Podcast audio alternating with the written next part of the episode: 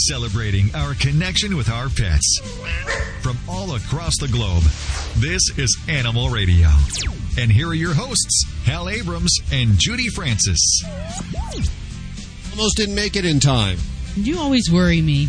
Always push it to the last minute. Well, I'm making it in time for this week's show because I'll tell you, hottie Sheena Easton is joining us this weekend.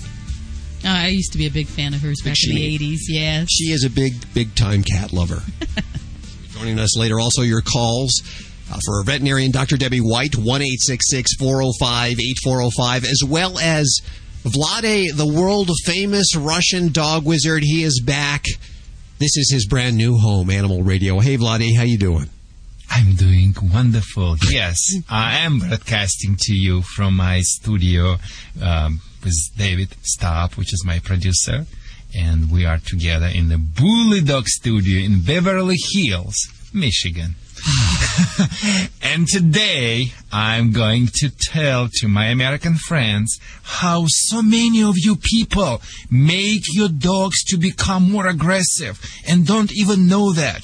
You're making your dogs be aggressive unconsciously toward the people or toward the dogs. Really. What the people are doing to causing their pets to go nuts. Well, you will find out soon here. So stick around, please, with Vladi exclusively for Animal Radio. 1 405 8405. Who's this?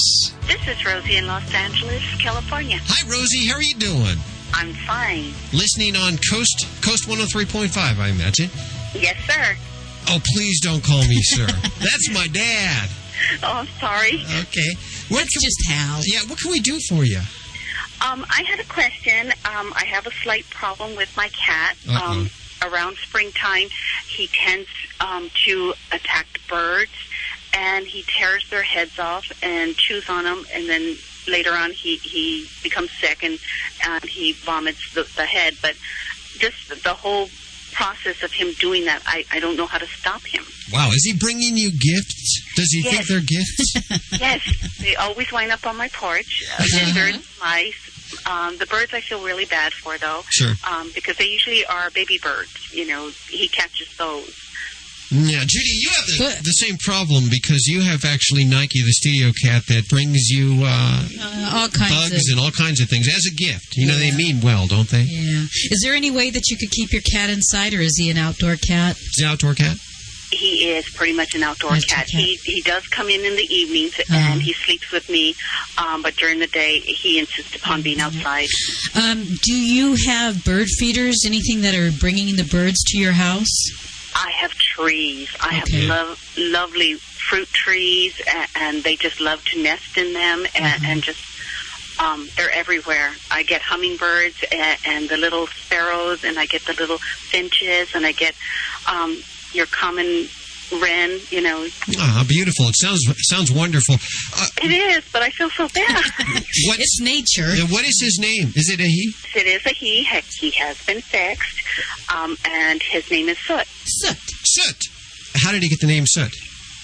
Um, he's an all-black cat. Okay. um, and he just reminded us of the ashes that come out of the, the fireplace when we clean it. You know, just black and And now I'm thinking all black, and I'm trying to think what a collar might look like on, because of course, if you put a bell or something that makes a little noise around his neck, the birds will know before he even gets there.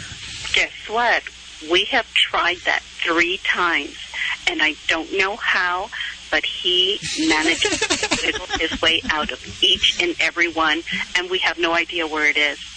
Oh, well, this is a tough one. though. Yeah, he He sounds. literally will just strangle himself because we've made them tight so that way, you know, it won't go over his head. But not that it's choking him, but still. Uh-huh. he, he manages to get out of each and every one we have bought him. Ooh, Because we thought of that. artist. yeah. That's- that, that's a tough one. Unless you put a harness collar around him, and boy, that's I know how that cramps their style. Still have to be careful because a harness, while it may not slip off, he can become entangled Yeah. in trees and limbs and stuff and actually hurt himself. Right, jumping a harness. fences. hmm Yeah. I agree. How do you react when he uh, brings a bird to you, a bird head? Does he eat the rest of the bird? No, no, we'll find feathers all over the place, but uh, no, the rest of the body is intact and sitting on the porch, Mm-hmm. um, and then we'll know to look for. Yeah. Uh, my cat was the opposite. He would eat the the heads and bring me, or he would eat the body. I mean, and leave the heads. I'd have open the door and have heads on my porch. When, when he does this, how do you react? Do you, uh, do you um, if if I catch him, I scold him. yeah. Um, if I don't catch him, I just sweep it up and throw it away. You know, um, I don't. I don't discipline him when I'm not catching him because then he doesn't know why I'm disciplining him. Um, if I catch him, then he knows, okay, I'm being yelled at because I am doing this. Whereas if it's just a gift to him that Yeah. he's left on the porch, well, I'm not going to discipline him because he doesn't remember that he's left this as a gift and Right. I killed something, you know. We all know this, that they're doing this uh, just to be nice, to bring you a gift, and they're not trying to be bad. But boy, that's a tough one. You know what? We ought to put that out. To, who would who would know the answer to? That? We'll go to our supervisor. Okay, I'm going to ask for my supervisor. See if we can get an answer for you. Okay. Okay, that would be great because I had a cat before that did this, and he wound up with head um, mites. Ooh. A- And then, I mean, they literally eat the head of a cat. These mites Ooh. get completely um, all over infested. And he's getting them from the birds. They get them from the birds. They do. Yeah. And I had to take them in, and, and they would scrape his head because they would just become crusted with this stuff Yeah. from the birds. H- how old is Sid? Soot is, gosh, um, I believe he's twelve. Pretty set in his ways, so I guess a cattery might be out of the question, huh? Uh, yeah. Okay, well, I'm going to try to find an answer for you, and meanwhile, we'll send some, some toys, if that's okay. Some treats and Oh. toys. That would be wonderful. Okay. I'm sure he would play with those too. Okay, hold on, Rosie. Okay, second. great. Thanks for listening to Animal Radio. Always. Hold on. Sunday mornings, you're there. You're awesome.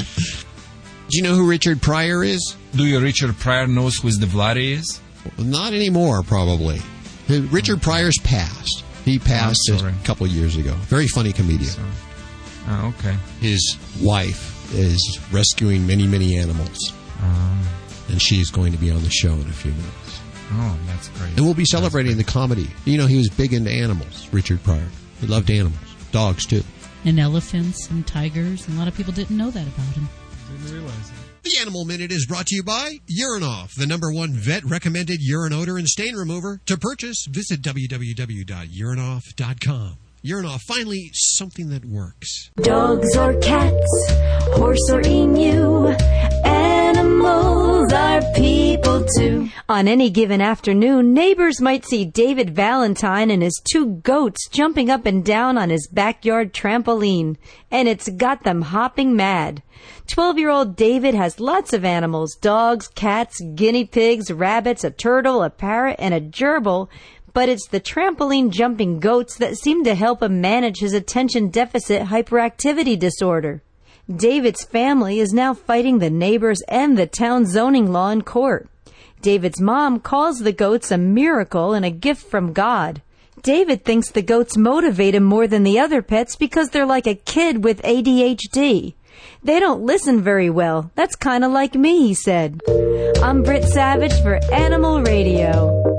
Animals are people too. Animal Radio. There's lots of reasons to need a urine odor and stain remover. Your dog's afraid of thunderstorms. Cat hates being alone. You've moved into a new house. But there's only one reason to buy Urinoff because it actually works. Urinoff's high performance formula gets to the source of the problem and removes it permanently, even cat urine. Many odor removers claim to work, but thousands of loyal Urinoff customers, even vets, swear by it. If urine odor is a problem in your home, reach for Urinoff, the odor remover that actually works. Available exclusively at www.urinoff.com or your local vet. Buddy, don't do that. Don't worry, lots of dogs eat grass. Didn't you hear? Dogs can get worm infections from eggs and larvae in the grass. Those parasites can even infect humans. I know. That's why I give my dog Safeguard K9 dewormer twice a year. It's a safe and easy way to eliminate and prevent the major intestinal worms that infect dogs and to protect my family against infection. Where can I find out more? Just visit www.safeguard.com. That's S A F E hyphen G U A R D dot com. Hey, you want to keep a secret from your dog? It's the new fish sticks from Canine Caviar. They're good for your dog's teeth, gums, and also his achy joints. And fish sticks from Canine Caviar are 100% natural, completely digestible, and contain no chemical preservatives, additives, or fillers, and they're low in calories. But don't tell your dog that. All they care about is that they taste good. Get your dog fish sticks at caninecaviar.com. That's www.caninecaviar.com. Did you know that dogs can get worm infections just by eating grass and that those same parasites can also infect humans? Protect your dog and your family by deworming your dog twice a year with Safeguard Canine Dewormer. For more information, visit www.safe-guard.com. That's S-A-F-E-G-U-A-R-D.com. Flavocin keeps cartilage, tendons, and ligaments healthy and joints flexible. Hear what people are saying about Flavocin concerning my dog Zodiac. I started her on the Flavocin um, probably about a month and a half ago. I have to tell you, for a 13-year-old German Rottweiler um, with spinal arthritis, she made a turnaround in less than seven days. We had thought that we would, might be losing her this year and have to put her down, but she seems to be really reacting to it very well. To find out more, visit www.yourolderdog.com. That's yourolderdog.com. Hey, this is Cesar Millan. When I'm not doing the dog whisper, I'm listening to Animal Radio. Stay balanced. Physical therapy is common in human medicine, and veterinary practitioners of animal therapy say the benefits for their patients are remarkable. Dramatic advances in veterinary diagnostics and surgery demand rehabilitation therapy to help contribute to the post operative success. Also, there's more participation in competitive sports where animals can be injured and need a high level of care and rehabilitation. We see injuries such as torn ligaments in the knee, osteoarthritis caused by extreme stress on joints, as well as repetitive trauma injuries in some of our athletes. Physical therapy and rehabilitation can really help these animals recover and perform better. Another reason for PT and pets may hit a bit closer to home. The average age of our dogs and cats is increasing, and the benefit from age related problems like arthritis, neurological conditions, and obesity can be dramatic. In fact, the response has been so favorable that physical therapy, when prescribed by a veterinarian, is even covered by pet health insurance. I'm Dr. Jim Humphries reporting for Animal Radio. This is Animal Radio Network.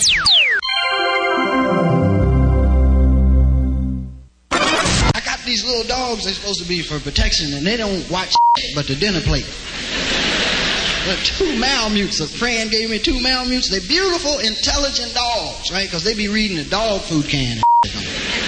Alpo, no meat byproduct, no soybean. Yeah, this will be fine. Rich, fix this up for us, will you? Could we have a little wine with that, please? Celebrating our connection with our pets from all across the globe.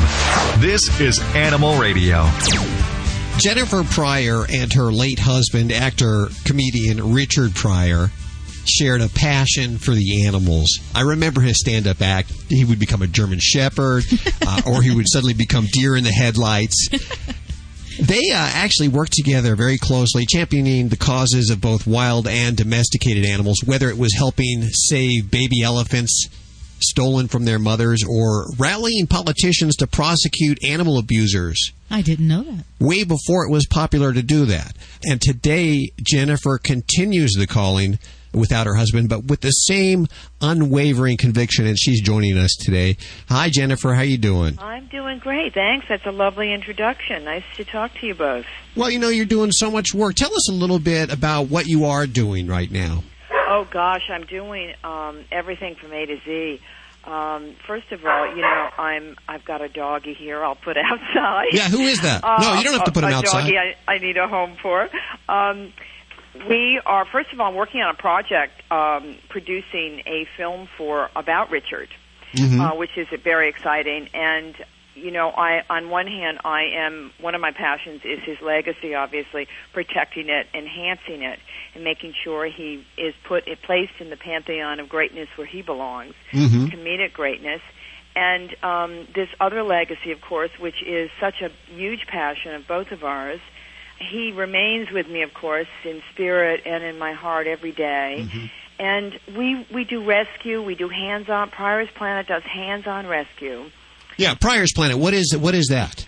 It is a 501c3 that was established uh, approximately a year before Richard passed. Uh-huh. And we had been very active in the animal rescue and advocacy community at large, and, and you did a great job at, at uh, describing some of the things that we were active doing.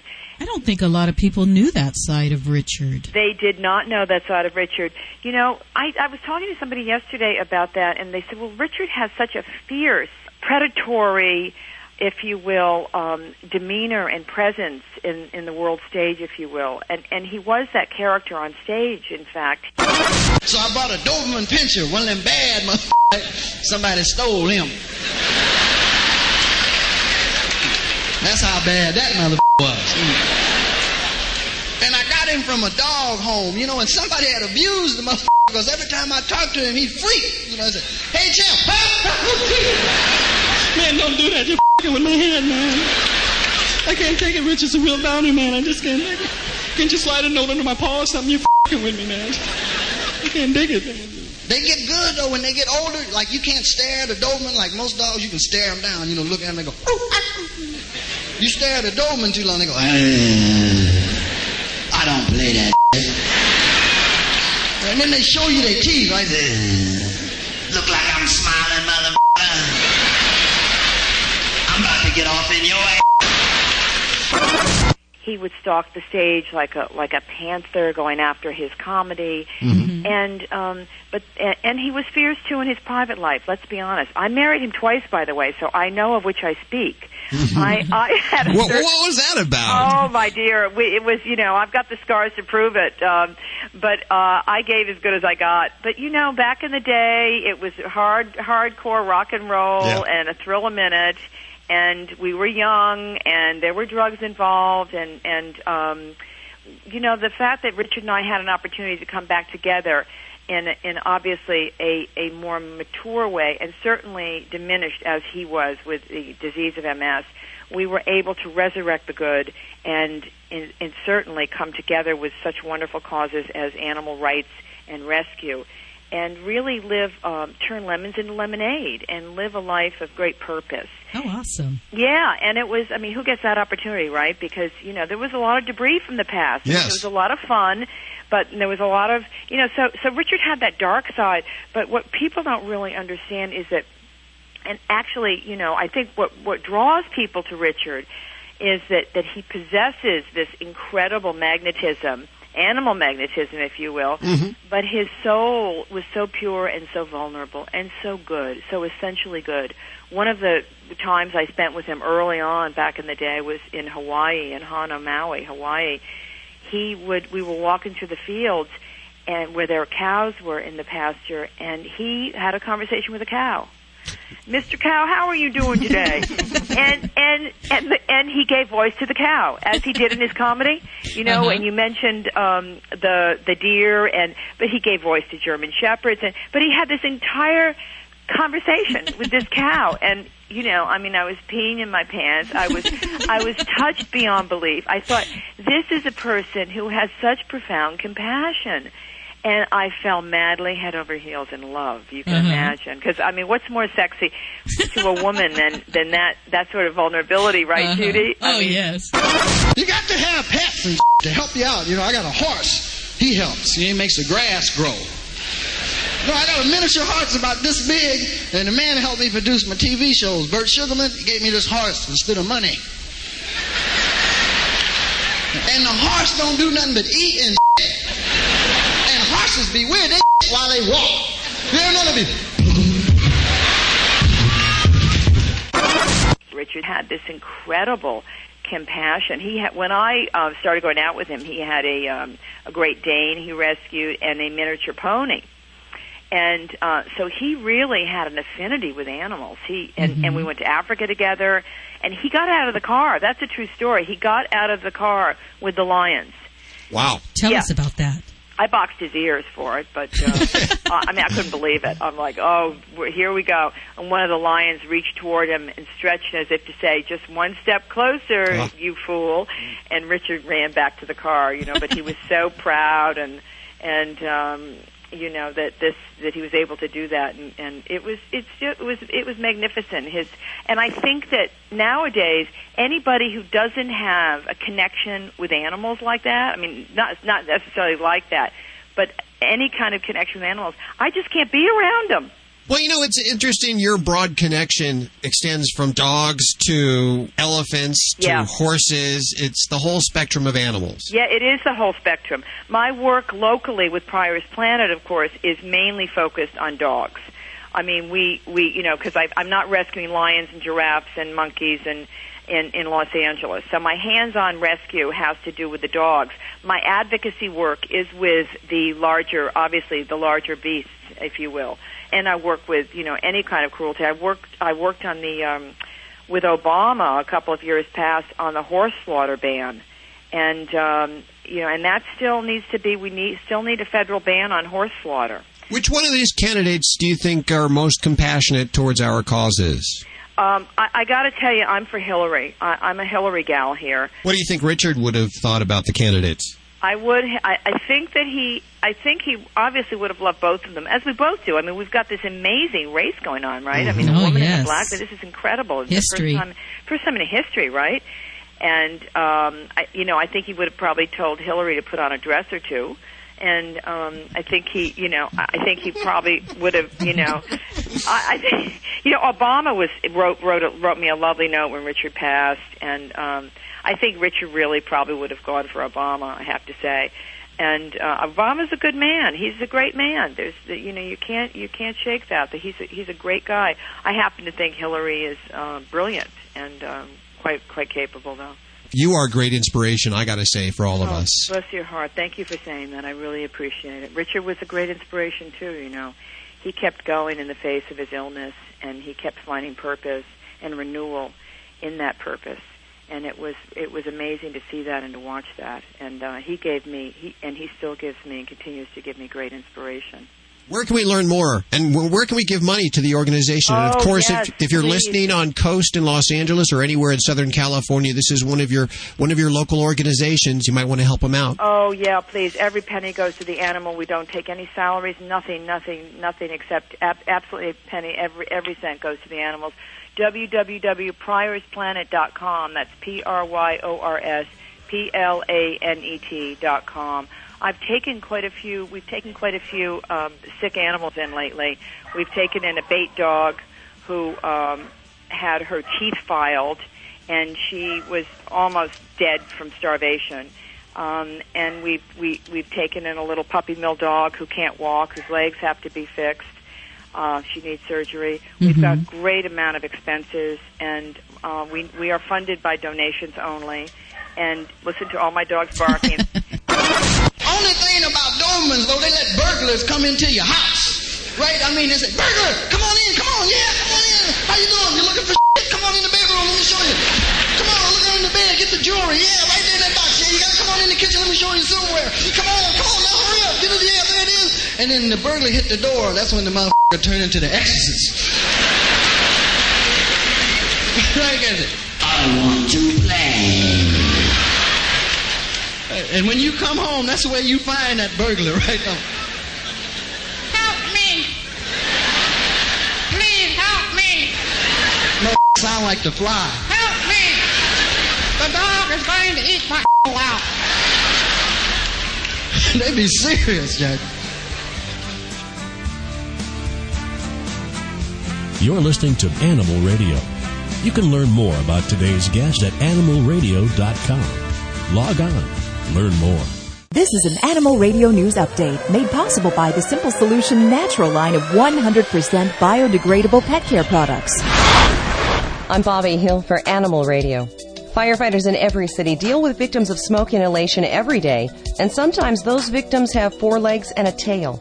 Now, the Champaign, Illinois Fire Department Squad 171 is equipped with special oxygen masks designed to be used on everything from gerbils to Great Danes. Thanks to the efforts of a local brownie troop, the department received three oxygen masks made to fit animals of different shapes and sizes.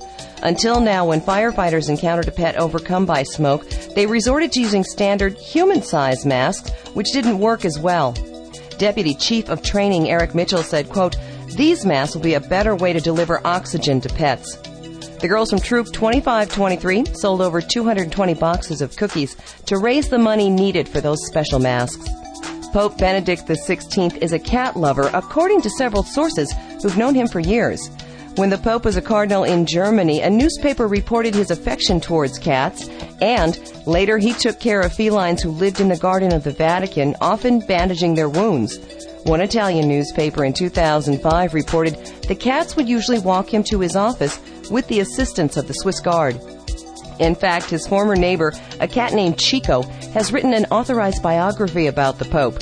Pope Benedict isn't the first pope to fancy cats. In the 15th century, Pope Paul II had his cats treated by his personal physician. In the early 1800s, Pope Leo XII raised a cat in the pleat of his cassock.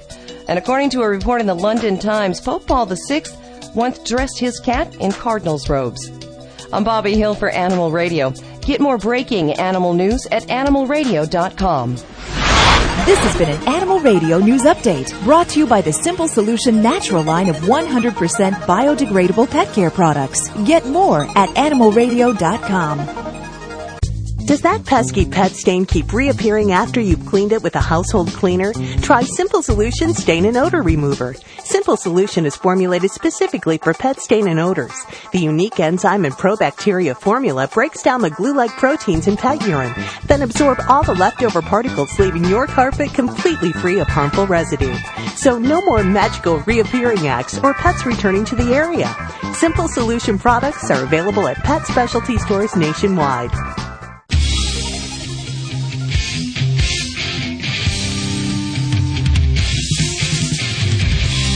It's Animal Radio. 1 405 8405. We welcome back Vlade, the world famous Russian dog wizard. One, two, three, four, five, testing. We are broadcasting to you in Beverly Hills, Michigan. How are you hearing me? Beverly Hills. I know. I, I keep thinking, wow. Beverly Hills. Michigan. Beverly Hills is a prestigious part of the Michigan. Yeah, we call it 48025. I don't know what it is. That's a zip code, you know, like 90210. But that's nice. That's nice. I mean, uh, David's basement, you know, five times more even uh, than my home, uh, you know, back in the 70s. Vladdy's in the Oralex foam crate. David, are you a rich guy? Um, yeah. Did you choose to live in Michigan, David? Uh, I was born in Detroit. Mm, okay. That explains So, it. Yeah. have you followed the uh, Kilpatrick stuff? What, What's Kilpatrick stuff? Uh, he's the mayor of Detroit. No, what's going on with him? What's he doing? Oh. Is he in? oh, uh, they, unco- they uncovered a lot of uh, tax scandals and, uh, and an affair with one of his workers and all this. Why Americans so much? I mean, why are you so nosy about who slept with someone or Who cares? Bill Clinton could could could sleep with someone and still be a good president. you That's know, right. Uh, you don't want to see me, Judy, be president. I will take advantage of that situation. so you wouldn't make a good president, Vlade, would you? I would be. You'd be a I think I would be. I, I, I think I would be right Democrat. I would think I would be staying very strong on the family issues. Okay, let's work. Okay. One eight six six four zero five eight four zero five. Hi, who's this? Uh, my name is Ariel. Hi, Ariel. What a pretty name. Thank you. Where are you calling from?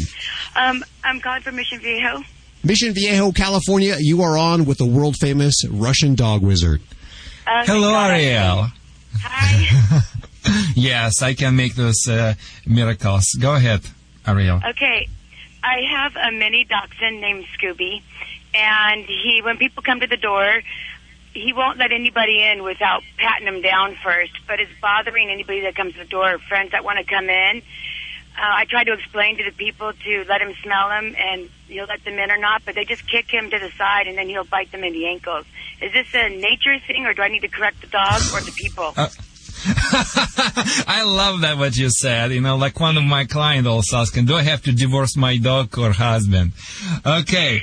Uh, so, I mean, uh, let me tell you what I know about your breed and dachshund. So basically, this is what it is. Somebody knock, knock on your door.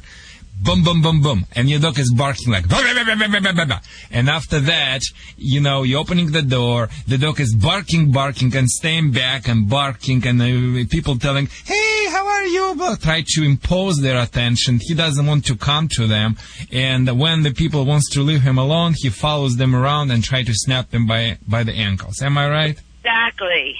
You know- because I train hundreds of them and I know exactly what that breed does. Now, it's not because it's bad, I gotta tell you, but you know what, that's what they do.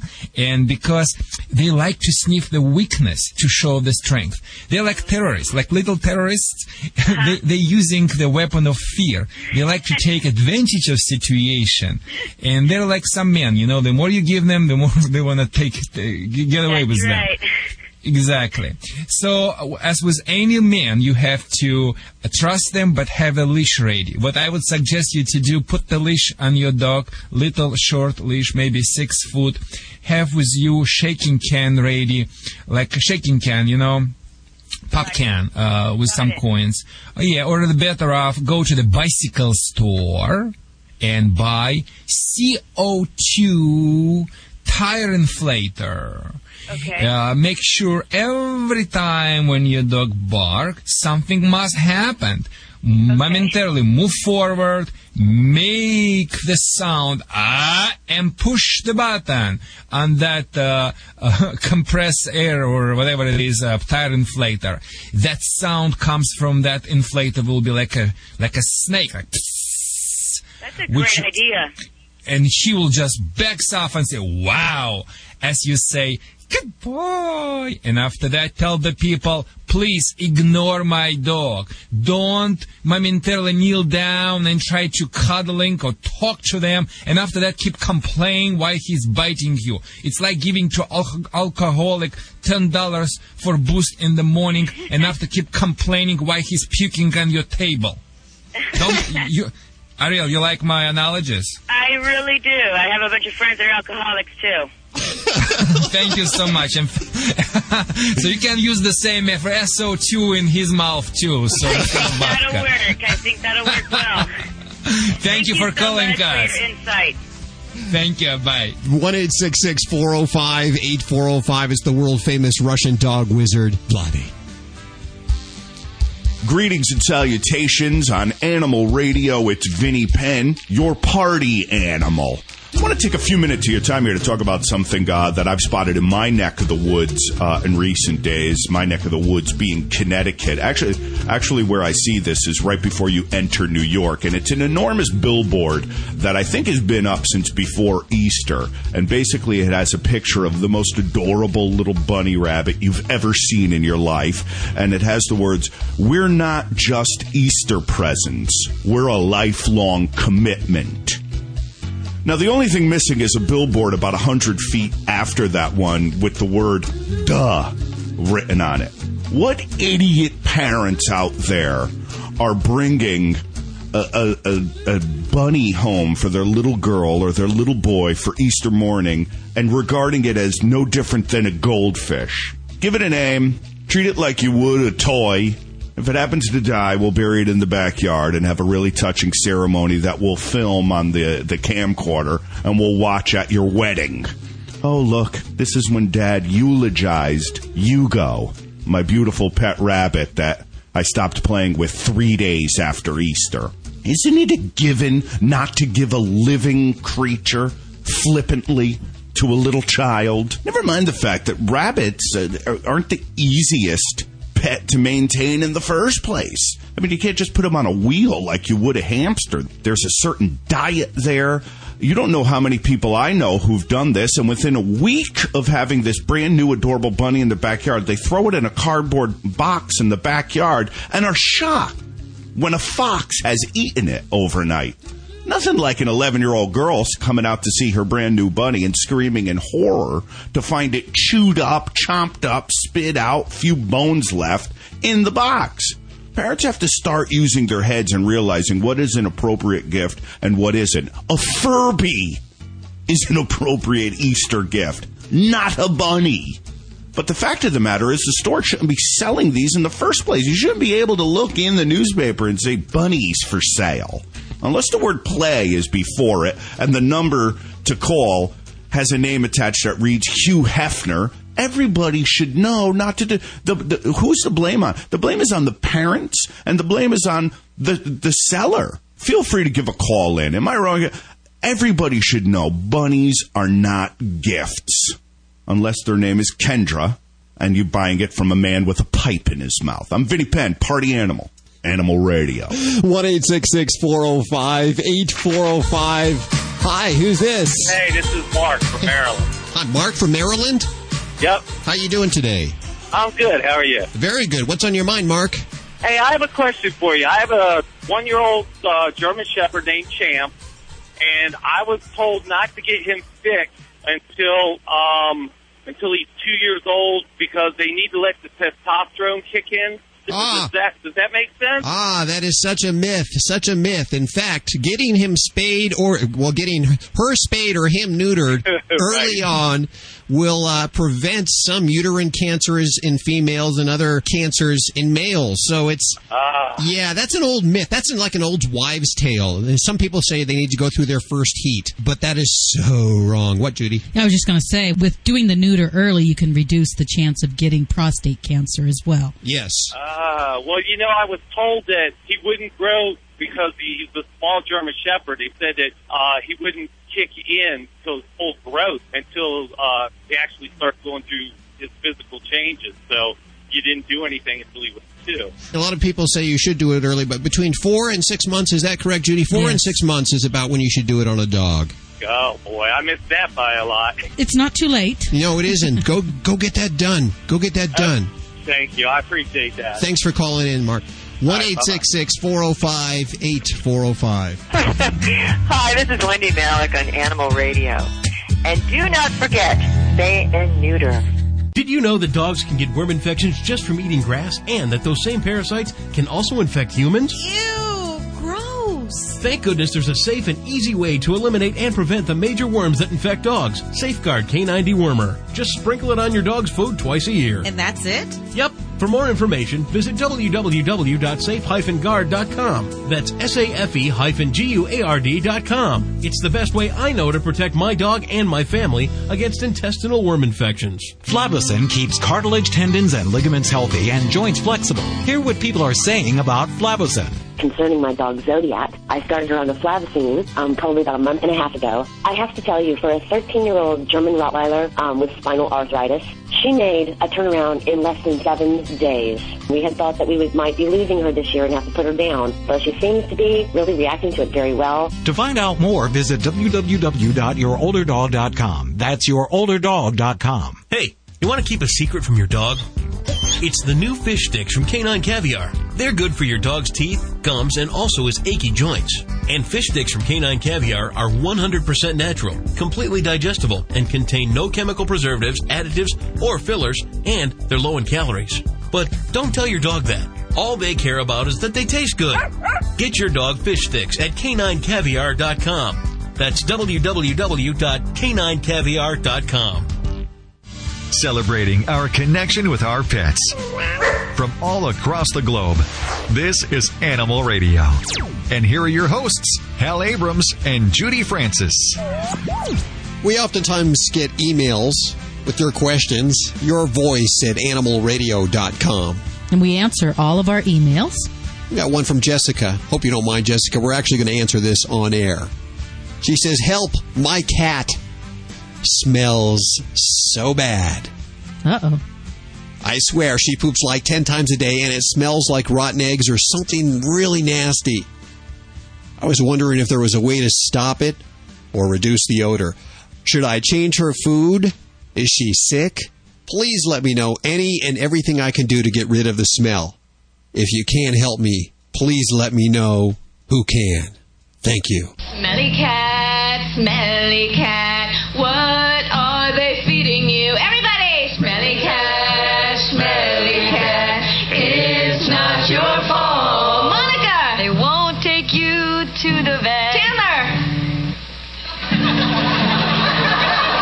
Obviously not their favorite pet. Joey! May not be a bed of roses. Rachel! You're not a friend to those with noses. smelly cat, smelly cat. It's not your fault. Okay, I have some answers for you, Shannon.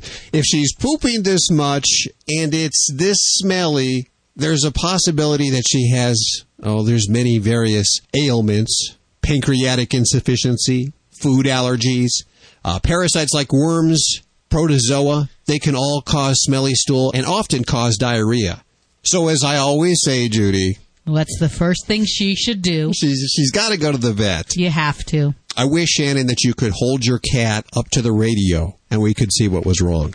But your vet's going to have to figure that out. And you know, there's the possibility that it's probably something pretty simple. All she needs is a better diet, higher quality food. Because you know, Judy, those grocery store brands, they're, uh, what the top ingredient is corn. Corn and, you know, cats are carnivores. They can't digest that stuff very well. The more a food is digested before it hits the intestines, the less the stool is going to smell. So check it out with your vet and see if he or she thinks you need a better diet for your cat. If you have any questions, don't forget to email us at yourvoice at animalradio.com. You're listening to Animal Radio. You can learn more about today's guest at animalradio.com. Log on, learn more. Dogs or cats, horse or emu, people too. A barking chihuahua in Lancaster, California got a cruel punishment when five burglars put her in the freezer as they rifled through her family's home. Roxy, the tiny chihuahua, is fine now, but she could have easily died. Her owner, Kimberly Holzer, was at work when neighbors called the police after seeing men jumping over her fence. Luckily, the suspects were caught a short time later. Holzer, who's pregnant with twins and whose Air Force husband is in Afghanistan, quickly called her mother to check on Roxy. Police searched everywhere and couldn't find her until one deputy had a hunch to check a large freezer next to the living room. Inside, they found a near frozen chihuahua and rushed her to the vet, who gave her a clean bill of health. The suspects were booked on suspicion of animal cruelty, burglary, and receiving stolen property. Holzer is happy to have her little dog back, saying, Everything in my house, whatever's damaged, whatever's lost, is stupid, replaceable stuff. But she's not. I'm Britt Savage for Animal Radio.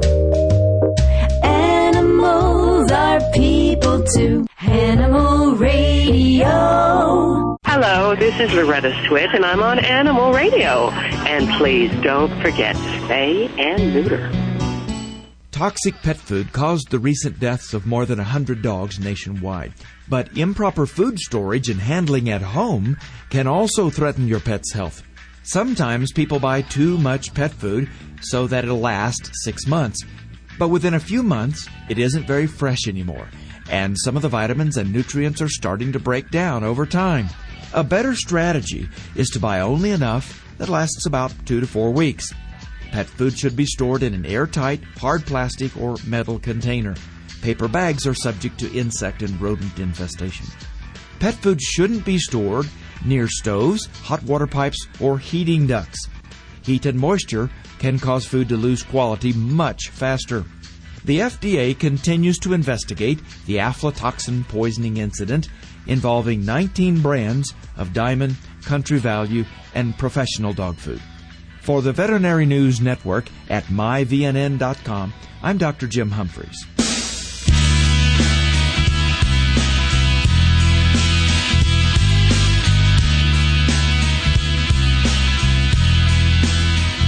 And welcome back. It's Animal Radio. 1 405 8405. The world famous Russian dog wizard Vladae joining us. Got a question for you, Vladae.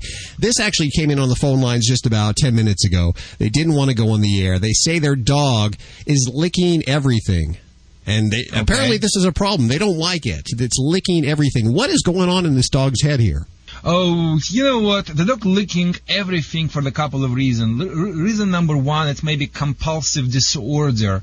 Reason number two, maybe the dog has no another job to do. So what I would do first, I would uh, check with the vet, of course, make sure the mind is healthy and the body is healthy. And after that, I would give that dog something else to do instead of lick. For instance, I would play with him hard by using fetch as the great game. Uh, maybe take him for a walk uh, through the structures, run with him a little bit, maybe do bicycle with him, maybe put the backpack on him with a couple of like like put some weights in the pockets, maybe a couple of vodka, uh, a couple of Aquafinas for waiting, and uh, make sure sorry, and make sure uh, the dog goes back and back just habitually, and go back and back, run back and forth, and after that maybe put the collar and leash, and after do let's go sit, stay, calm down. I especially would focusing on the control exercise, which is sit, stay, and down stay. People, one minute sit, stay takes as much energy as one mile to run. From that time, I would fulfill all my dog's needs. Now, from this time, the dog should be um, like uh, exhausted, tired dog. Tired dog is the good dog. And after that, I would see if after that my dog would lick anything, I would correct it. I would correct it by using compressed air devices, which emits compressed air. It's by name Pet Convincer. I would use sound device. I would use maybe dropping shaking can next to it.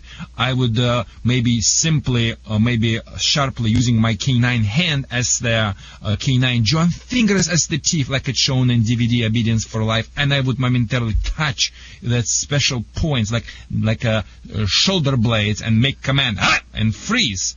So I would startle it saying it's my way to telling him that's not right that's not right things to do. And if this stops, I would praise him.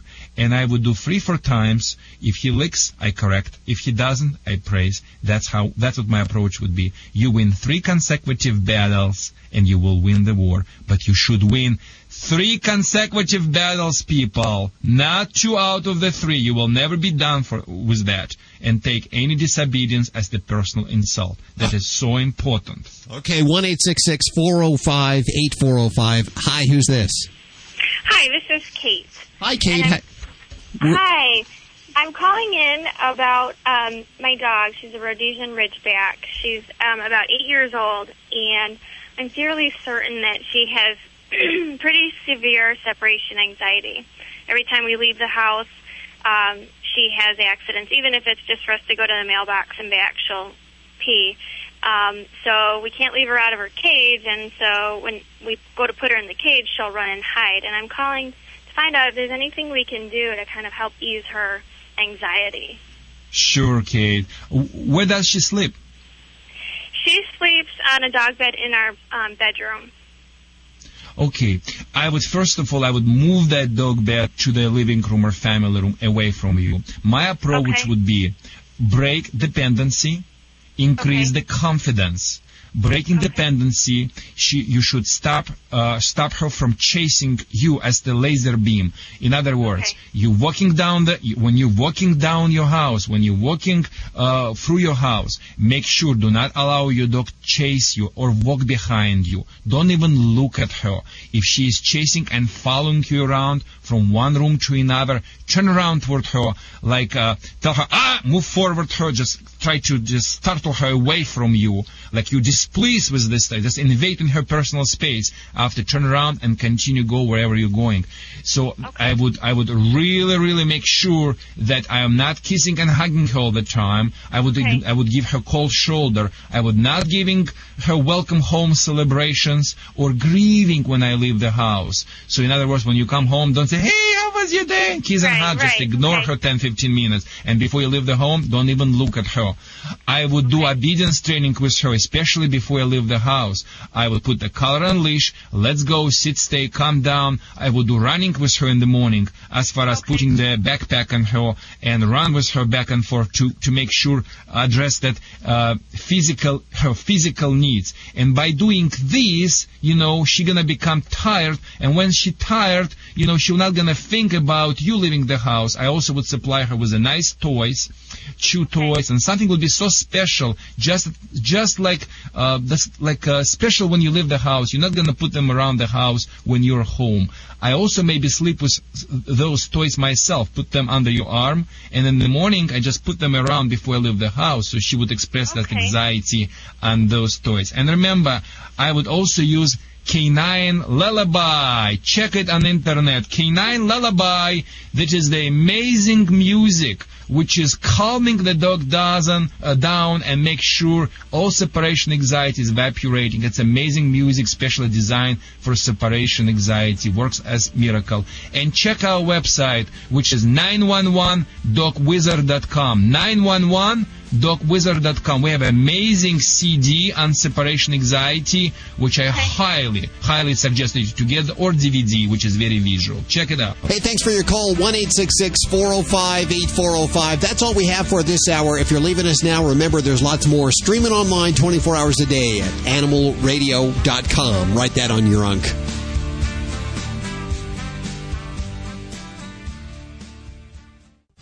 Celebrating our connection with our pets. From all across the globe, this is Animal Radio. And here are your hosts, Hal Abrams and Judy Francis. Do you know who Sheena Easton is? No. She did the um, uh, exercise video, didn't she? Yeah, yeah, she did. Uh, she, don't know if she oh, did that. besides other things. Huh? Hell, I cannot believe you cannot you can be politically incorrect. In my in my uh, in my view, in my picture, you are such a you know good boy. Me? Yeah, I'm a good boy. yeah, I don't know what you just said. I could not picturize it. It's not like this.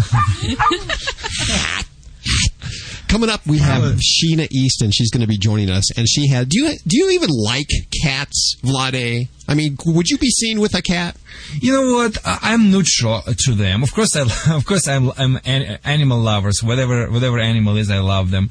But you know, most the pets which I love are the dogs.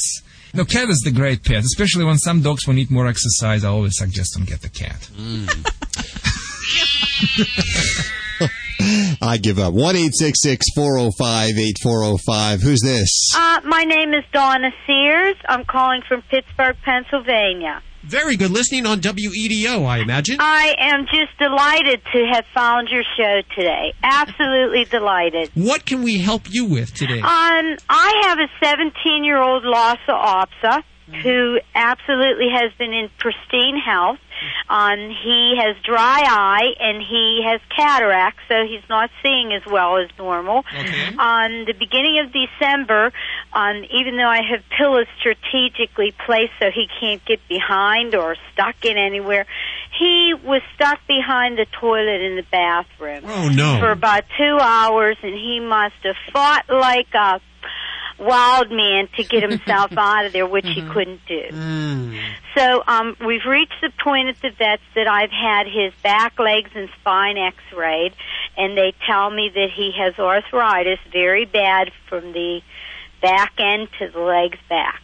Other mm. than that, forward, the vet says he's in perfect condition. How's he feeling? Um, he's eating, he's drinking, he he's a strong boy. He was the pick of the litter. He's uh twenty six pounds and not overweight.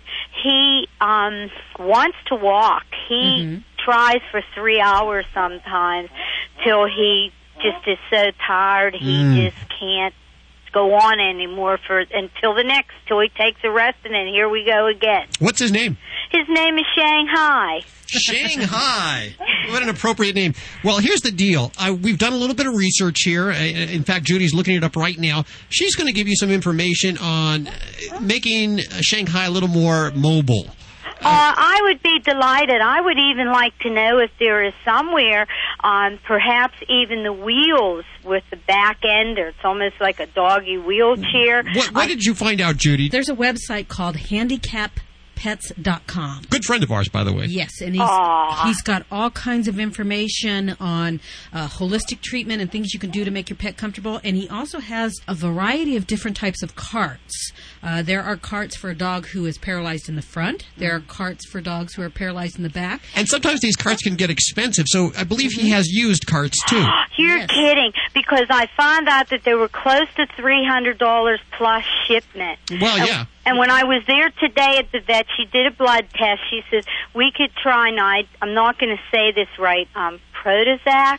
Prednisone. Pred- Prednisone. It's a thank you. steroid, yes. And she said she has had a lot of luck with it. Mm-hmm. And um, he's the type of animal holistically. He's never even been dipped. Mm. because I was concerned about later in life problems with his liver or you know. Prednisone is not uh, not holistic though. It is I know. a steroid. I'd like to give you the name of two holistic veterinarians in Pennsylvania that will do phone consultations with you. We'll give you those numbers off the air. Okay. Oh, I'll be delighted. We'll, we'll also send Shanghai some goodies too. Okay, we'll go Aw. into the prize closet and pull out some good stuff for Shanghai. I'm Uh, looking for some prayers right now. I'm going to send my prayers too. Okay. All right, and like I think, I think a lot of other people are at the same point with their older Mhm. animals, and it's like what to do. Well, animals are living longer these days, just like people are. Yep, you got to take care of them. Hold on one second, Donna. One eight six six four zero five eight four zero five. Hi, who's this? Uh, my uh, it's Nita. My name is Juanita, but you can call me Nita. Nita. Where are you calling from? In LA. In L.A. Listening on Coast. Uh, yeah. What what what is your question? Yeah, this is regarding my dog. The, uh, he's almost four years old. When she meet another dog or a small dog, big dog, she gets crazy and she's so excited, you know. Uh huh. And uh, oh my God, it's terrible. I don't know what to do. What he get he gets all excited when he sees other dogs? Yes, I don't know if she's gonna fight or I don't know. Well, what what do you mean you don't know if they're going to fight? I don't know if she's gonna fight because he's ex- so excited. Oh my God, it's killing me and. Oh, I don't know what to do. Then So what do you do right now? What do you do right now? Do you hold on to to him? Yeah, when I walk every morning, I try to hold, and then I just use the choker. And she's listening, but I have a stick with me. Stick. I have a stick with me. A stick. Yeah, because I'm not gonna hit her, you know. But uh, I just because I can't hold it because it's a big dog. yeah, yeah. Well, what's what's her name? Lucky. Lucky. Okay. Well, what do you think about Lucky, Judy? Is Lucky an only dog? Yeah, that is my second dog. He's my she's my second dog. But you don't have any other dogs right now, just Lucky? Yeah, my other dog died, Oh. and then actually Lucky is a homeless dog, six months old when we got Uh-huh. her. Well, you know what? I think Lucky is actually lonely. Oh, And yeah? Dogs are pack animals. They like to be around their own kind and they love to be a part of a group. And if Lucky is not around other dogs at all during the day, when Lucky sees a dog, she goes crazy. Oh yeah. What you need to do is to socialize her with other dogs. I don't know if you have any friends that can bring their dogs over and let Uh-huh. her play with it, or if you can take her to a dog park where she can be around other dogs. And I think the more you expose her to other dogs, she will get used to it and won't be so excited when she knows she's going to be around other dogs. It's like, could you imagine if we, if like for instance, you you were never around a guy, and then all of a sudden you you saw a guy and how excited you got? Oh my God. Yeah. Thank you. yeah, it would be sort of like that. Yeah. Make sure whenever you bring her around another dog, you have her on a leash and have control because you don't know what she's going to do. Or the other dog. Yes. Oh, she used to play with my neighbors. The thing is, when she had an accident, it was uh, a year ago. What kind of She almost- accident? Yeah, she hit by a car Oh no. with her two uh, front legs, Uh huh. Oh. so she almost lost her legs. Mm. So that's why that's the reason why that I just, you know, don't let her, you know, go out with another dog. You know, I'm so just careful right now. Well, you want to make sure that you have her on a leash and the other dog is on a leash. And let them slowly approach each other, let them sniff each other, and she just may be oh. very happy just to be around another dog and to spend time. But make sure, Oh. yeah, just make sure you have her on a leash and under control because you don't know how she's going to react. And if they start, oh. If they growl at each other or start baring their teeth, then you want to back off and separate them. So make sure the, make sure the other dog's on a leash too. Oh, oh yeah, yes, that's true. Because uh, when I uh, when I walk to the hill and there's a small dog, oh Uh-huh. my gosh, he's so upset with that small dog, and the small dog too is so upset. oh, they are, I don't know. That's why. Oh. Well, we wish you the best of luck, and you know what we're going to do? We're going to send you, uh, well, we're going to send Lucky a special package of uh, dog toys and dog stuff, okay? Oh, thank you. Hold on a second. Global Pet Finder is the world's first GPS location device for pets. Simply attach Global Pet Finder to your pet's collar and you can monitor your dog's location 24 7. Use our geofence feature or simply dial found from your wireless device and every three minutes Global Pet Finder will send you a message with your pet's exact location. For more information, visit us at www.globalpetfinder.com and find peace of mind today. Hi, I'm Jay Mohr, and as a sports fan, I can tell you there's nothing quite better than spending a day in the park playing catch with a beautiful lady. Like Shirley, my dog. Listen, adopt a pet. They are the most loyal companions you will ever have. Visit pets911.com or call 1 888 PETS 911. Hooray! For more information, go to pets911.com. Proud to be a partner of Animal Radio. Fido Friendly Magazine. Perhaps you can do without it, but for kibble's sake, think of your dog. At last, a voice for us traveling canines. Until now, few have taken mobile pooches seriously. After all, who appreciates warm shelter and a comfy bed more than a dog? Fido Friendly, the travel magazine for you and your dog. A quarterly guide to Fido Friendly accommodations in the United States and Canada. Because if Fido ain't happy, ain't nobody happy. Subscribe at FidoFriendly.com. Your dog will thank you. Woof. Geniflora for pets. A safe and effective probiotic formula for your furry four-legged family member. Geniflora for pets. Helps control yeast and candida, strengthen the immune system, improve digestion, regulate bowel movements. Give your pet the gift of good health. Geniflora for pets. For more information, call toll free 1 800 498 6640. That's 1 800 498 6640 for Geniflora. Hi, this is Nancy Cartwright, the voice of Bart Simpson, and you're listening to Animal Radio. Don't have a cow, man.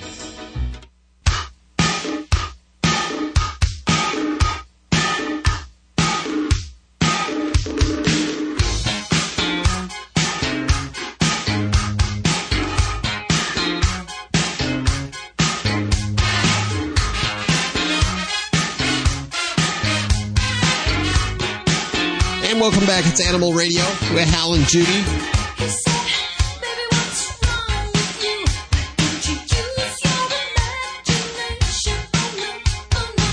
I'm pretty happy. We have pop diva Sheena Easton on the phone with us. Hi, Sheena. Hi, how are you? Very well. How are you doing? I'm doing good. Ow, my cat just attacked me. Uh-oh. Which one? Oh, um, this is Yodi. Or Yoda's her formal name. Ow, Yodi. she, um, we have six of them. Wow. Wow. And two dogs. And they all get along? Uh, well, there's two groups. There's the the original gangsters, Uh-huh. the two originals, and then there's the four sort of newbies, and we have to do a rotation system where um, the the first two get run of the house, and then the other four. Luckily, the house is big enough to accommodate that, but they're all rescue cats, Uh-huh. and um, we had two of them, and then of course, you know, the kids talked me into getting another cat. So we Why not? we brought home from um from one of those no kill shelters Uh-huh. we went in you know going to get a cute little kitten and um there was this black cat in the cage curled up in a fetal position not interested and the lady said that she'd been stuck in there for seven months and you know so we said that's our cat so we took her home and i noticed right away she was shaking her head so she had ear issues Uh-huh. and we took her to the vet, and she got an operation the next day to get a polyp out of her ear. Wow. And um, now she's a happy cat. She's a big fat thing that she um, she's just doing real good. But so when I took her back to the vet to get her ear checked. Uh-huh. At the vet, somebody had dumped off a mom and, a, and kittens, and of course, mm. I took the mom and the two kittens home. So I went in with with one and came home with four, so that gives us six. Isn't that the way it always happens? Yeah, it's never it intentional. It does, but they're just they're so great. Now, They're- do you spoil them? Oh, please. Yeah. What, what do you think is the most spoiled thing you do for them? My cat? Yes. Oh, my goodness. What's the most spoiled thing? Yeah. Oh, that's hard to, to come up with. I mean, the our well, okay, the one of the original cats, Uh huh. right? The original gangsta. The original gangsters. Her name is Puffy, Uh huh. and um, she's the most spoiled on the planet because she had panleukopenia, Uh huh. and she was supposed to die at five weeks old. Not a lot of um, uh, survivability. What is panleukopenia a, a cancer? What is that? Panleukopenia is essentially a, a extreme form of distemper. Oh, distemper. Okay. And if you look it up on the internet and just look at what you know, any any cat that's less than um, 16 weeks, there's about a, a 90% death rate. Ooh. And th- both these kittens were five weeks old. So first of all, they spent a weekend in the emergency, and then I took them to my vet. And this vet, God bless her, she is like the best person in the world. Uh-huh. She took my babies home with her Wow. so that she could set her alarm and get up every hour to squirt, you know, this this food down their throat to keep them on a drip. Uh-huh. And she kept them alive through the worst phase of it, and they survived. But this cat, the long story short, once uh, she's had li- she's had some problems. She's got a little bit of uh, brain damage issues, Mm. um, and she's also a peer. Uh oh. And so I've removed every piece of carpet. I've removed everything you can think of from oh, from mean downstairs. She sprays all over? Uh, she will just look at you and sit down and pee right in front of you. I know those type. Like, how you doing? I'm just having a little time out here.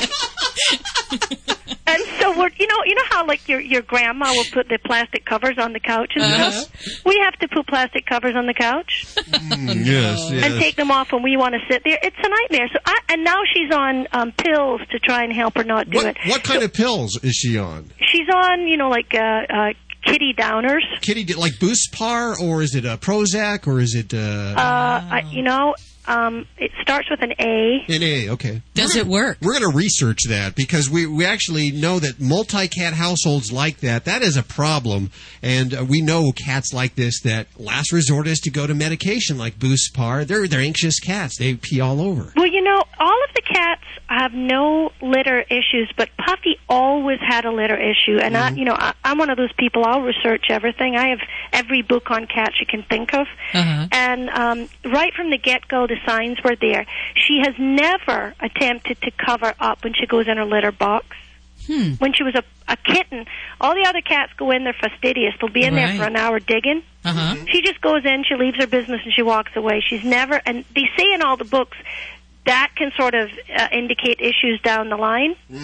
And before any of the other cats came along, she had issues where she would go um, outside of the box. Uh-huh. So uh, I don't think that it's the the classic mark in the territory thing. Right.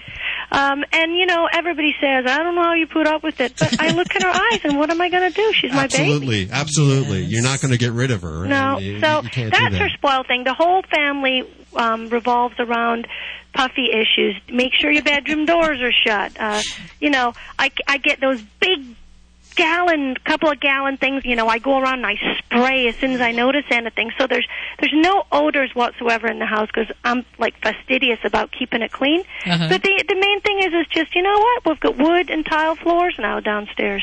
Plus, I have those little diffusers with the that you plug into the sockets that put the pheromone stuff in the air. Comfort zone. Feel yes. away. I do it all. Uh-huh. I do it all. I've got it all. I mean, if if it's been out there, I'll try voodoo. I'll stick pins in something if it need be. You know, I'll get a little doll. How did the dogs get along with all of this? My dogs love the cats. Really? Yeah. No, we we.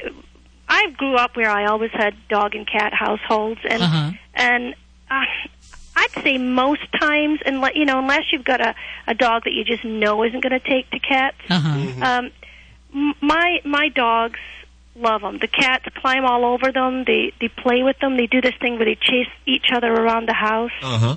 No, they get along great. That's good. Have you heard of Kyle Orant? Have you? He's a, he's an eight year old kid who uh, sold lemonade. Well, the last few summers, and he made twenty thousand dollars by selling lemonade. by selling, By lemonade. selling Did you did you ever Eight sell years lemonade old. as a kid?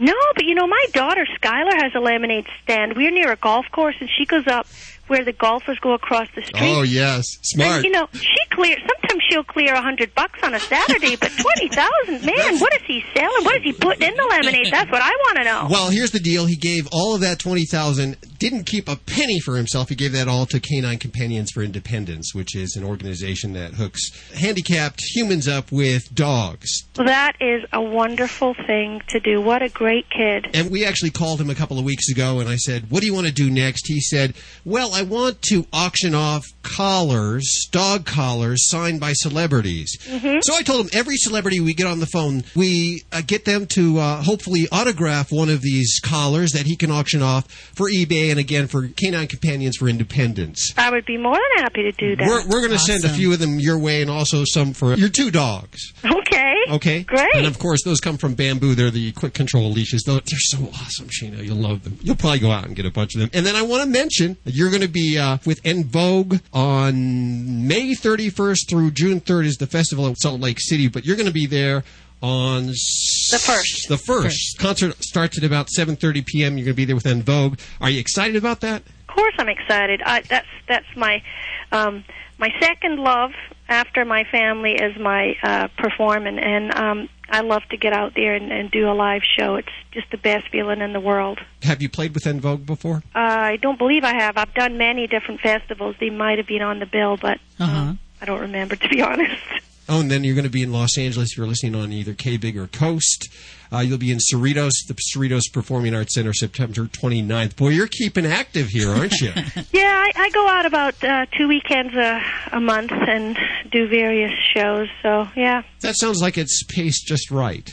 it is. You know, um, I have uh, two kids. I have one who's nearly 13 and one who's 11. And uh, when they were real little, you know, you could pack them up in the suitcase and take them wherever you're going because Uh-huh. kids don't care. A hotel room's the same as a, a, a bedroom to them. They just Uh-huh. want to be with their mom. And then when it, it got to where they were starting school, I, you know, I changed my lifestyle to where. I, so that's how I actually moved to Las Vegas. I was working here at home in a show, and I didn't have to go leave ho- the house until they were going to bed. And so I would go to work for a couple of hours and and be home and get them up in the morning and so on.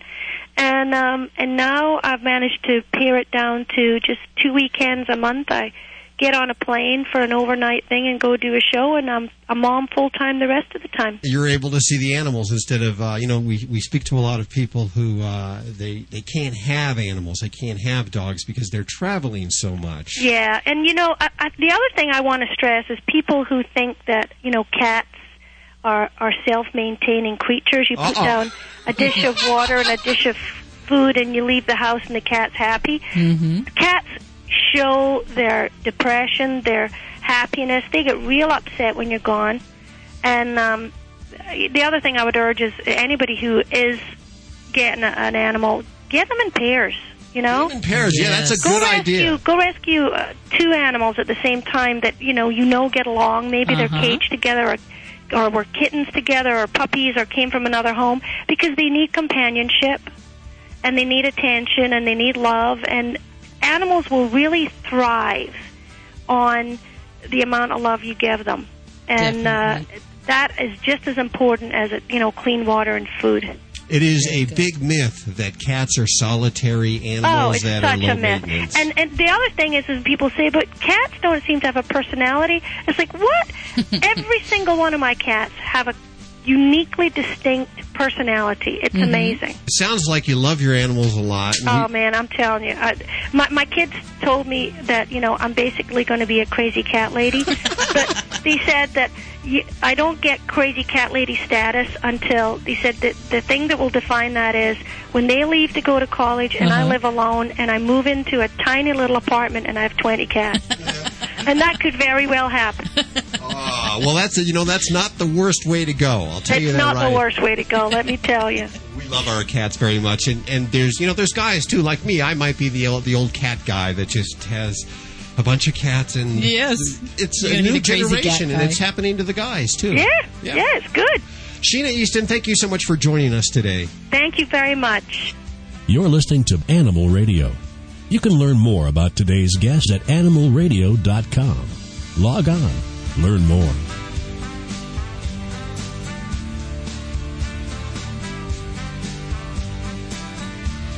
Hi, Hi, this is David Frei on Animal Radio. I want you to think about this. It's much more important what we learn from our dogs than what we teach them. Blood, bone, DNA. We share these physical components with animals. We also have another thing in common. Every creature has a mom. Probably the most famous mother and child story is of Demeter and Persephone. In the ancient Greek myth, Persephone is out picking violets when Hades, lord of the underworld, suddenly bursts through the earth to kidnap and anoint her queen of his dark realm. Demeter, who is mother of both Persephone and the earth, is so distraught that when she cannot find her daughter, she causes all crops to wither and die, the rivers to run dry, and the earth to become as broken and parched as her heart. Only when her daughter is finally released does Demeter allow the earth to flourish once again, but at a price. For although Persephone will spend nine months of each year with her mother, she spends the remaining three as queen of the underworld which is why we have winter and everything hibernates or dies. Demeter is grieving her daughter's absence. If you have ever heard the mournful and haunting cry of mother cows after their calves have been trucked away to be fattened and slaughtered for veal, you understand the heartbreak of Demeter for her Persephone. If you have ever observed a killdeer mother bird pretend she has a broken wing to lure a predator away from her nest, you know the power of that maternal connection. Mockingbird mothers and dads will dive bomb any person or animal that threatens their nest of fledglings. My mom and I recently watched Spellbound as a mockingbird and hummingbird exhibited great courage chasing a red-tailed hawk away from a pine tree that held both of their nests. Like human moms who sacrifice careers, sleep, food, and money to ensure their children will thrive and flourish, animal moms do the same. Leopards, lions, black bears, and sloth moms encourage their daughters to carve out a territory of their own from within their home range. Leopard daughters even go back to the den they were born to give birth to their young. Kangaroo rats and red squirrels, whose homes take weeks to build, will amass a bountiful supply of seeds and then pass both home and pantry on to their daughters. Studies of seals in Alaska show that seal pups recognize their mother's call even after years of separation. In fact, biologists have discovered that each seal has its own distinctive voice. This is true in many other species as well, a finding that strengthens the observation that the bond between mother and child transcends species. It is spring, and Demeter is reunited with her Persephone. Kinship with other creatures takes many forms, including love, appreciation, and connection to moms two footed, four footed, winged, and finned. On behalf of animals and people everywhere, happy Mother's Day. For Voice of the Animal, this is Rae Ann Kumelos. Celebrating our connection with our pets from all across the globe. This is Animal Radio. Hi, who's this? Hi, this is Angie Handley. Hi, Angie. How you doing? I'm fine. Where are you calling from? I'm calling from Rock Island, Illinois. Rock Island, Illinois. Northern part of Illinois? Uh, no, central, um, right along the Mississippi River. Very good. You must be listening on the internet. Yes, I am. Glad we have that there. What can we do for you today? Uh, I have a question. I have a dachshund that is a year and a half old. Uh, at eight months, uh, she was uh, sprayed, and I don't think it took. and I'm trying to find out why and what I can do about it, and also if if what I'm seeing is the fact I don't know what's involved when they do it uh, when they do the surgery. Uh-huh. Uh, but she's had a lot of problems uh, a- initially after the surgery, and uh, now uh, a couple times a year, or I've seen it two times now since the surgery, where she's actually has a very smelly discharge. Is it like a Menses? Yes, Okay. yes, and uh, of course that's very an- annoying, and uh, I- I'd like to know what I need to do, and should I go back to the same vet? Yeah. it's kind of scary Well, you know- if he didn't do his job. Well, he may have done his job and it may not be intentional, but there is absolutely 100% many stories of spays that don't fully take Or we're- we're just partially done. They didn't complete everything and remove everything. And oh, it may not be that your doctor intentionally tried to do this. I, I- in fact, I probably think that he had the best intentions in mind. I think you got. I think you're right on track. I think you're right on target as far as what's happened. Yeah, if you see it a couple times a year, the a dog usually goes into heat about two to three times a year, usually every six months or so. So if that's what you're seeing on a regular basis, it sounds like she is going through her cycle and everything wasn't removed and she should be taken back in and have it all done. I have it done again. Yeah, unfortunately. Uh, yeah, that's what you want to do. You want to make sure that she's spayed and everything's removed. Right. Well, and and you know what? I don't I don't like to hold her that much when she's going through this, and that's not a good feeling because No. She is a lap dog and she loves the attention and she doesn't understand what's going on. Yeah. She sounds like a cutie, though. Oh, she is. She is. She's the love of our life, and we've got a big boxer to go along with her, Mutt and Jeff. Oh, wow. Well, I'll tell you what. You go back to the vet. We're going to send your what's what's your dachshund's name? Uh, Gigi. Gigi. We're going to send Gigi some dachshund stuff. Okay. Oh, great. We'll go through the prize closet and dig out some toys and stuff. Okay, well, that's really fantastic. Hold on one second, Angie. Thanks for Okay. listening to Animal Radio. Hi, Animal Radio. Hey, it's Kevin Fitzgerald. How are you? Doc, how you doing? How are you guys? you never know who's going to be calling when you pick up the phones here. That's right. this is awesome. Dr. Kevin Fitzgerald, of course, from Emergency Vets on Animal Planet. How are you doing? Well, I'm good. Hey, listen, we just had a caller. Maybe you can help us with this. They they had a, a dachshund that was spayed, or they thought it was spayed, but it kept going into heat. And uh, as far as I know, that can happen. Is that correct? Well, it can happen. You can, you know, uh, inadvertently leave a, a, a piece of ovary, leave an ovarian remnant that uh, will hypertrophy and, and it will compensatorily uh, start to, to cycle again. And, and so, what you need to do is with hormone levels, see if the animal is cycling. So, you know, just pull a, a progesterone. There should not be any. And, and then also, you can sometimes pick it up on ultrasound. Oh, really? But, but ultimately, if that's the case, you just go in and do an exploratory and remove the ovarian remnant. Now, here's the question: Do you go back to the same doctor that you went to the first time for the spay? Well, I think so. I think so. I mean, I think you know we're all people, and I think people, if they do make mistakes, like to you know make things right, and and so I think that you know I, I think that uh, the veterinarians as a group are honest people and w- would like to make things right. Very I, good. I, you know, I'd like to say that I haven't made mistakes over the years, but you know, we're all people. We're all human, that's right. People sometimes think that doctors are like God, and that they they have absolute control. Especially in the court system, you see malpractice left and right. No, it- we're you know we're rapidly becoming a nation, you know, of of you know uh, of of people I think that want to blame somebody else all the time. And, Yeah. You know, uh, with a lot of these conditions, a lot of these animals, you know, they get old or they get conditions that it's it's not the owner's fault. Certainly, it's not the people that you know give them care, their caretakers' fault. But it, it's not the veterinarian's fault either for answering the door and just trying to help them. And and so I think, you know, uh, nobody wants to be accountable anymore for anything. And, and No, you know, that's for sure. taking on these animals, it's a commitment. It's a commitment for, you know, sometimes 15 to 20 years. And and so I think that uh, these guys depend on us for good judgment and good care. And and so I, I think um, expectations are high on the part of the public about veterinarians, and and they should be. They keep our feet to the fire and keep us honest. So, and we can offer so much more than we could when I got out of school 23 years ago. You know. We got a, a kind of a disturbing email this morning about a dog that got into a medicine cabinet.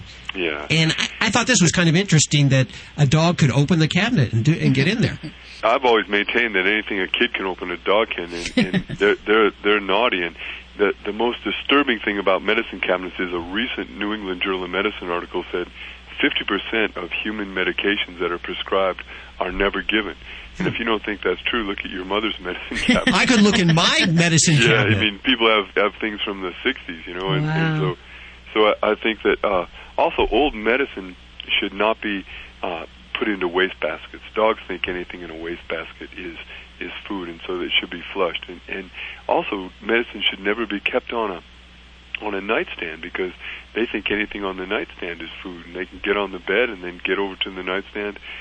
Uh, we're trying to get uh, legislation passed that would make it illegal to flavor medications.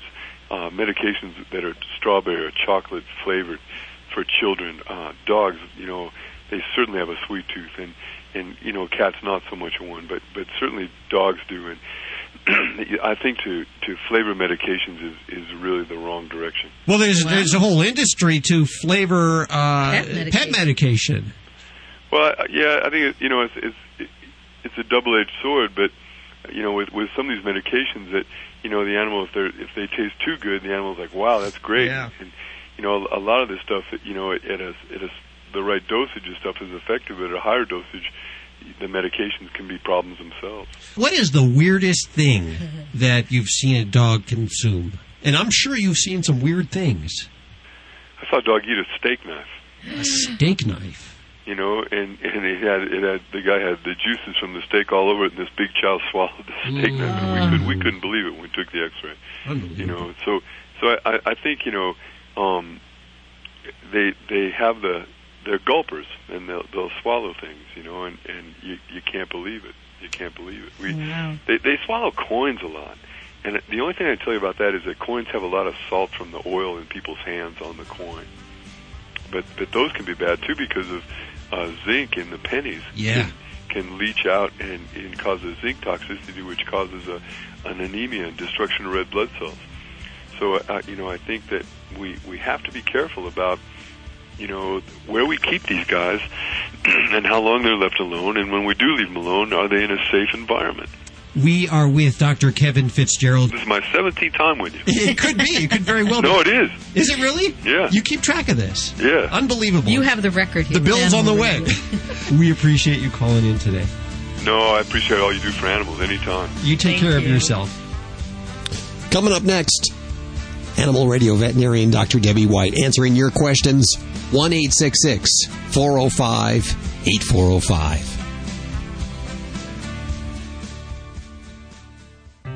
Every year, there are millions of pets in animal shelters across the country just waiting for a loving home. I'm Mike Farrell with a very simple message. If you're thinking of getting a pet, please adopt. To easily locate your closest place to adopt, call Pets 911 toll free at 1 888 PETS 911. It's easy, it's free, and it gives a pet a second chance at life. Together, we can ensure a better future for our pets. For adoptable pet listings in your community, go to pets911.com. Pets 911, proud to be partnered with Animal Radio. We all know dogs love to go for car rides. Giving water to your dog while you drive, however, can be a problem. The To Go Bowl by Furry Travelers is the first and only travel water bowl to fit into a car's cup holder. Complete with splash guard and lid, the To Go Bowl allows your pet to drink whenever he wants. You can find the To Go Bowl at many local pet stores, websites, and at www.furrytravelers.com. Don't leave home without your Go Bowl. Your furry traveler will love you for it. Every once in a while, there comes along a special group of animal lovers that stands strongly in defense of the voiceless. Animal People is that newspaper for people who really care about the animals. Animal People's published 10 times yearly.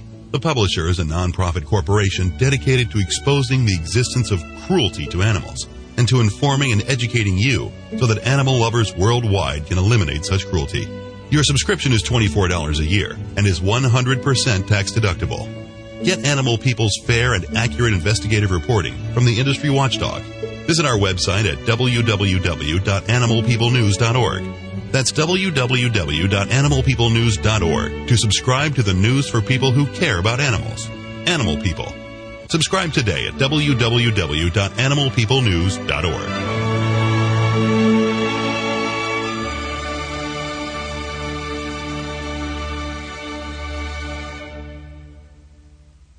Remember, the advice you hear on today's show is for entertainment purposes only. Please be sure to consult your own vet regarding your pet.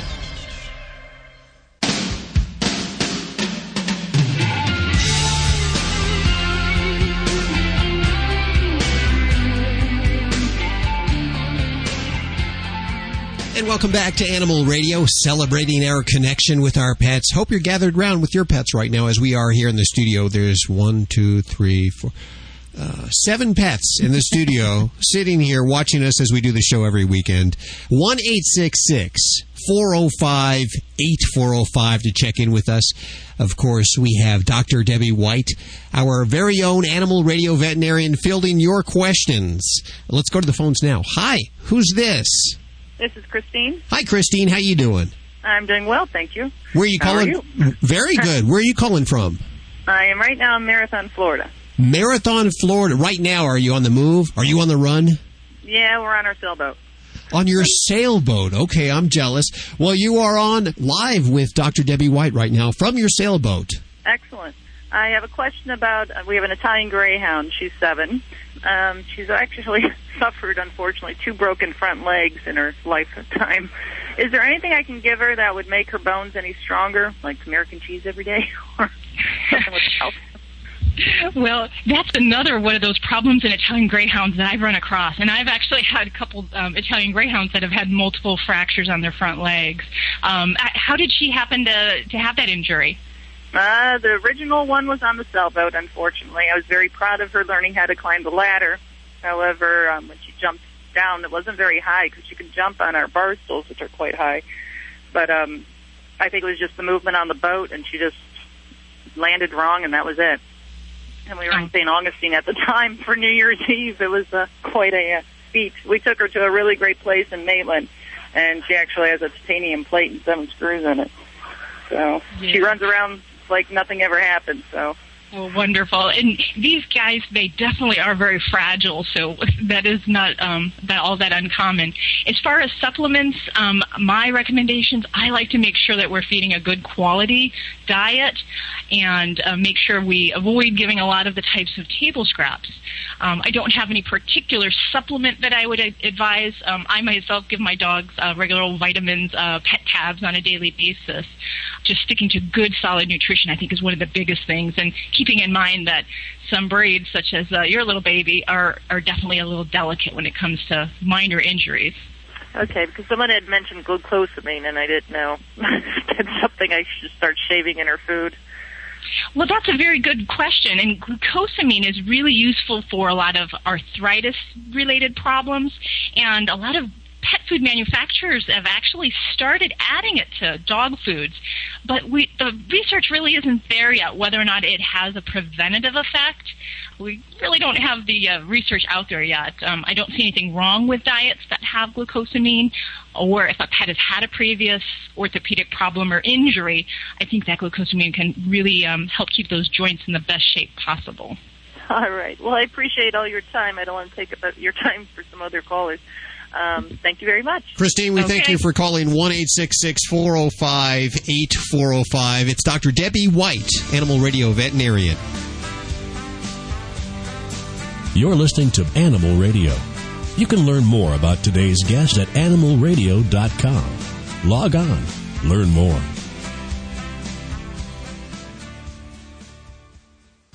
Celebrating our connection with our pets. From all across the globe, this is Animal Radio. And here are your hosts, Hal Abrams and Judy Francis. You ever wonder if your cat or dog knows what you're going to do before you do it? Well, listen up. Hey, Alex. Hi, Hal. How are you? Doing good, Alec. T- t- t- Tsakiris. Uh, Tsakiris. It's it's a hard one to pronounce. Tsakiris. Is that right? Yeah, you basically leave the T off and you're you're halfway there. Okay. Hey, listen, I wanted to get you on the phone. We've been corresponding via email. Apparently, you're working with somebody to research whether or not dogs can predict whether their owners are coming home. You know, there's a lot of people. I hear this Oh, day in I've and had day cats out. My, that've done that.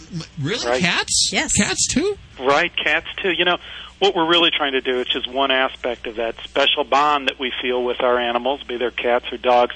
And one way to scientifically measure that is to see whether animals can anticipate when their owners are coming home. And there actually has been some research. Some of your listeners may be aware of uh, a gentleman named Rupert Sheldrake who carried out some research and and started to establish this. And uh, we wanted to really dig into it and, and find some great dogs out there that can exhibit this and show it in an experiment. Well, now you're actually looking for dogs for this experiment. You're looking for test subjects. We are. We are dog owner pairs who are who who maybe see that special ability in their in their dog, you know, and uh, and and those are the kind of folks we're looking for. Uh-huh. When we first um, started looking for for dogs and, and went on bulletin boards and, and we got some great stories. And if I can, I'll just give you an example of the kind of behavior that people find. Uh, we we heard from a woman whose husband was a plumber Uh-huh. and he was gone during the day, would- but would come home at whenever a job was finished. And she said she just knew 10 minutes before he was coming home because their dog would go sit by the door and, and wait for him and knew that he was coming home. So I think, yes, a routine is definitely that something that we know that dogs can pick up on. But a lot of people find that their dogs are not picking up on a routine or not just hearing the car, but are somehow, at least we suspect, able to somehow know that their owners are intending to come home to see them. Is it possible the same kind of signals that animals know before an earthquake is the, the same kind of thing going on here? I don't know. I mean, that's that's something interesting to explore. It, it just hit the news recently. The the cat in the retirement home that Oscar. is that the dog, the cat who knew when Yes. people were about to die. Yeah.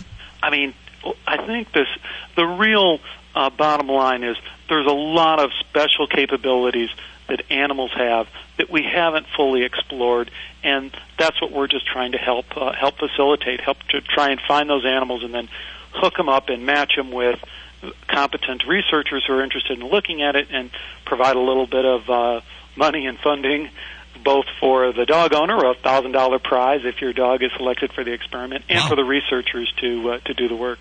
Yeah, I had a cat when I was a teenager, when I was in high school, that every day after school it would meet me in the park. How did it know? How did it know? I don't know. Uh, speaking of Oscar, by the way, he has his own radio show now. I understand. Uh, it's, it's true. I am not. I would not. I am. Oscar the death cat, huh? Yes, he does. Uh, okay, thousand dollars to any dog guardian who's willing to successfully participate in this study. Now, I'm sure right now so many ears across the country are perking up. You're sitting on the couch, a bag of potato chips in your hand, and you know that your dog does that, and you're thinking a thousand dollars. I could buy a lot of potato chips. Uh, how can I participate in this study, and how are you picking the, the dogs and the guardians? Right, and, and hell, that's not even to mention the fame, the fame and absolute. Uh, Well, research, you know. That's right, furthering of science, and for all eternity be known as the dog that proved this. But we've set up actually a special website, uh, dogsthatknow.com. So that's pretty easy for people to follow, dogsthatknow.com.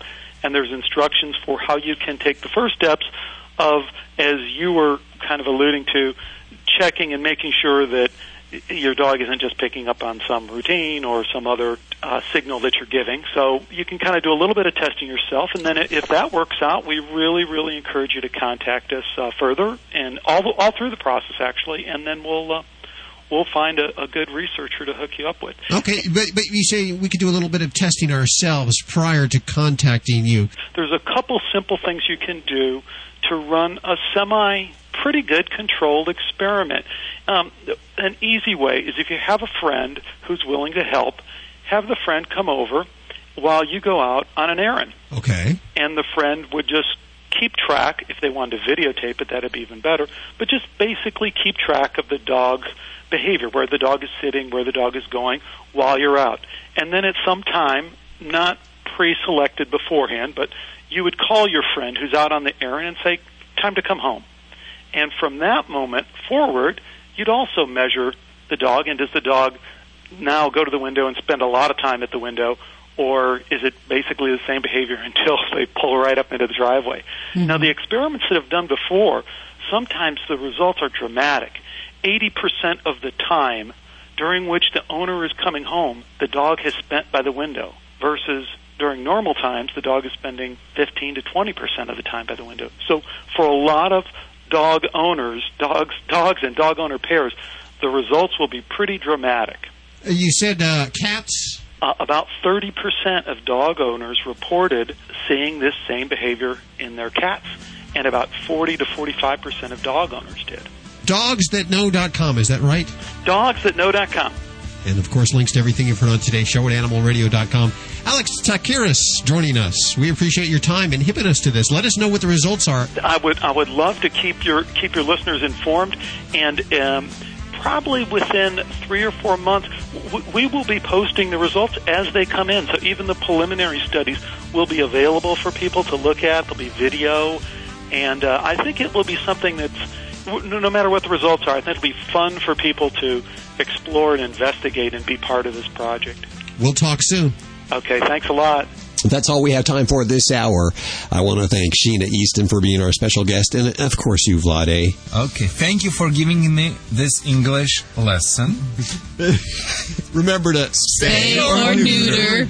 Always adopt. Always adopt and and don't, don't declaw. Ah, no. One more time. Let's do it You were more- wrong. Okay. You were wrong. You never took the drama classes in your school. No, I Drama didn't. classes was mandatory back in Russia. Uh-uh. Follow the, them. They really knows what they're doing. Okay. So go ahead. Spay or neuter. Got to do a little faster, don't you? I think there's a time difference. Hold on, hold on, hold on, There's a Dave. little time Uh, Chief, Dave, let me teach you now. Okay. Spayed, no, shh. spayed or neutered, always adopt and don't declose. That's Spay or neuter, Always, always adopt. adopt and don't declose. There you go. We'll see you next week for more Animal Radio right here on this fine station. Bye. Bye. This is Animal Radio Network.